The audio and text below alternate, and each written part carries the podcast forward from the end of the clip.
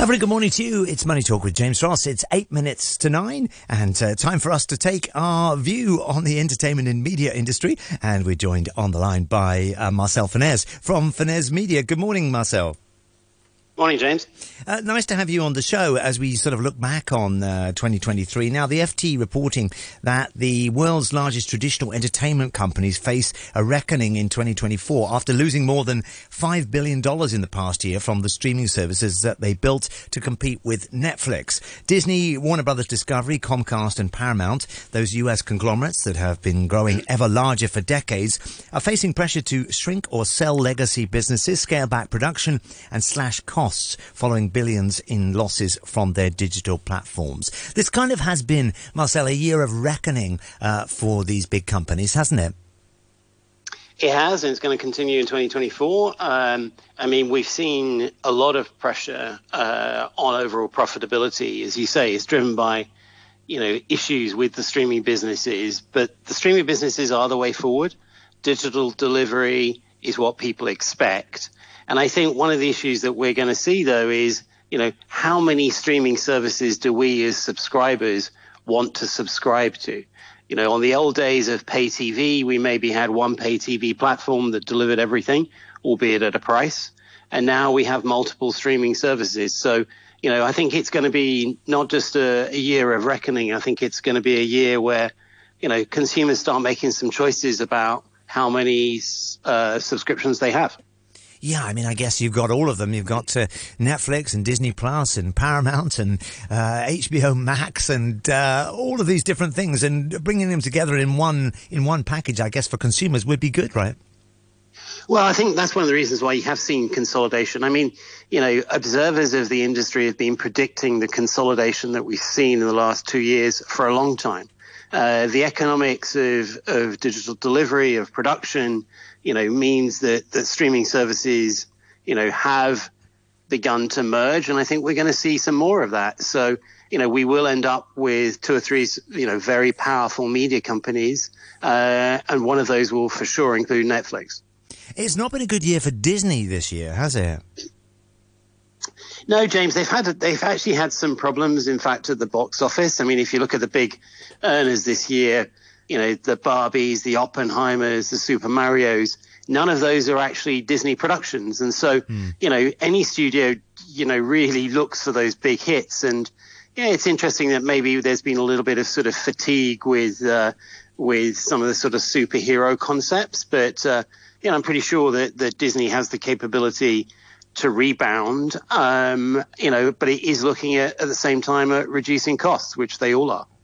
Now, of course, the other big problem uh, in the last year has been uh, the writers and actors strike, uh, which I guess took out about five or six months of uh, production of uh, many TV and films. Yeah, 148 days actually, James. They were on strike, so it was one of the longest in history. Uh, pretty fundamental as well because it was the first time for a long time that both the the writers and the actors had been on the picket line together. Um, you know, finally an agreement was reached. It had to be because other, otherwise things are going to get very, very nasty very quickly.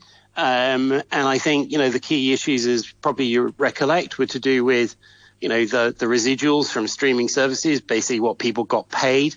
Uh, and the other thing is, is one of the big issues about the use of AI and, and who owns the image, the digital image of an actor. So these sort of issues uh, were really what was at the heart of that. And yeah, it was pretty fundamental and um, had a big impact. And AI, I guess, is going to go on uh, delivering, so to speak. Uh, you know, the, the, New York Times and uh, OpenAI and Microsoft in a big fight. Uh, the New York Times uh, suing uh, those two over the fact that its articles, millions of articles, have potentially been used to train AI systems. 2024, the year of AI or the year of more trouble around AI? Yeah, well, I think AI is here already, but yeah, more trouble around AI. I think we're this this uh, this uh, suit that we're seeing. Uh, we're going to hear a lot about in 2024.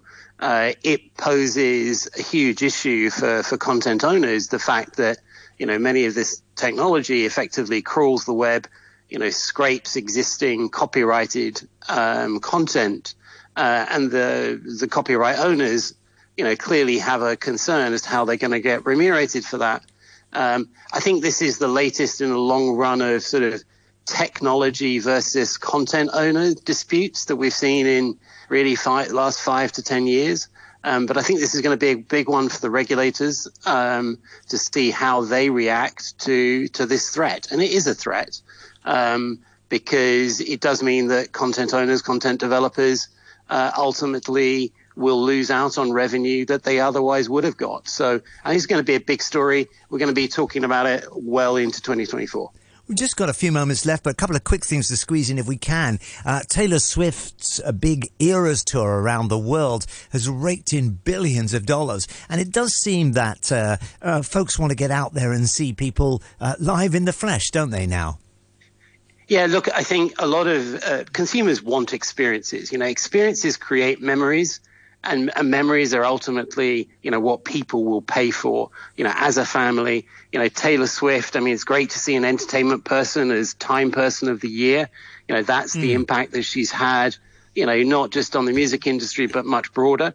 Look, consumers want great experiences, whether it's locally, you know, going down to the carnival or, or whether it's going to a big, big event, whether uh, we're going to see more of that in 2024 certainly globally and here in Hong Kong as well. So, yeah, I, that is what people are ultimately wanting. They're wanting experiences and memories. 30 seconds left. The advertising industry, good or bad year? Will it be good in 2024? Yeah, I, I think we were all hoping for a crackerjack sort of quarter four. I'm not sure if it has quite been that. Uh, it's still positive. I suspect we'll see around about 5% growth in 2024 which is reasonable. Uh, you know, it, it's, but there's a lot of brands who are holding back still. Uh, and I think it'll be cautious in the first quarter. But I think hopefully by sort of uh, mid year, then brands are going to be spending. Financial services brands will be mm. very strong. And anything around, to be honest with you, consumer related, actually entertainment will also be be quite strong. So sure. cautious optimism, I would say. Well, we look forward to it with interest to see how that performs. Marcel Fenez is president of Fenez Media. Thank you, Marcel, for joining us today. Uh,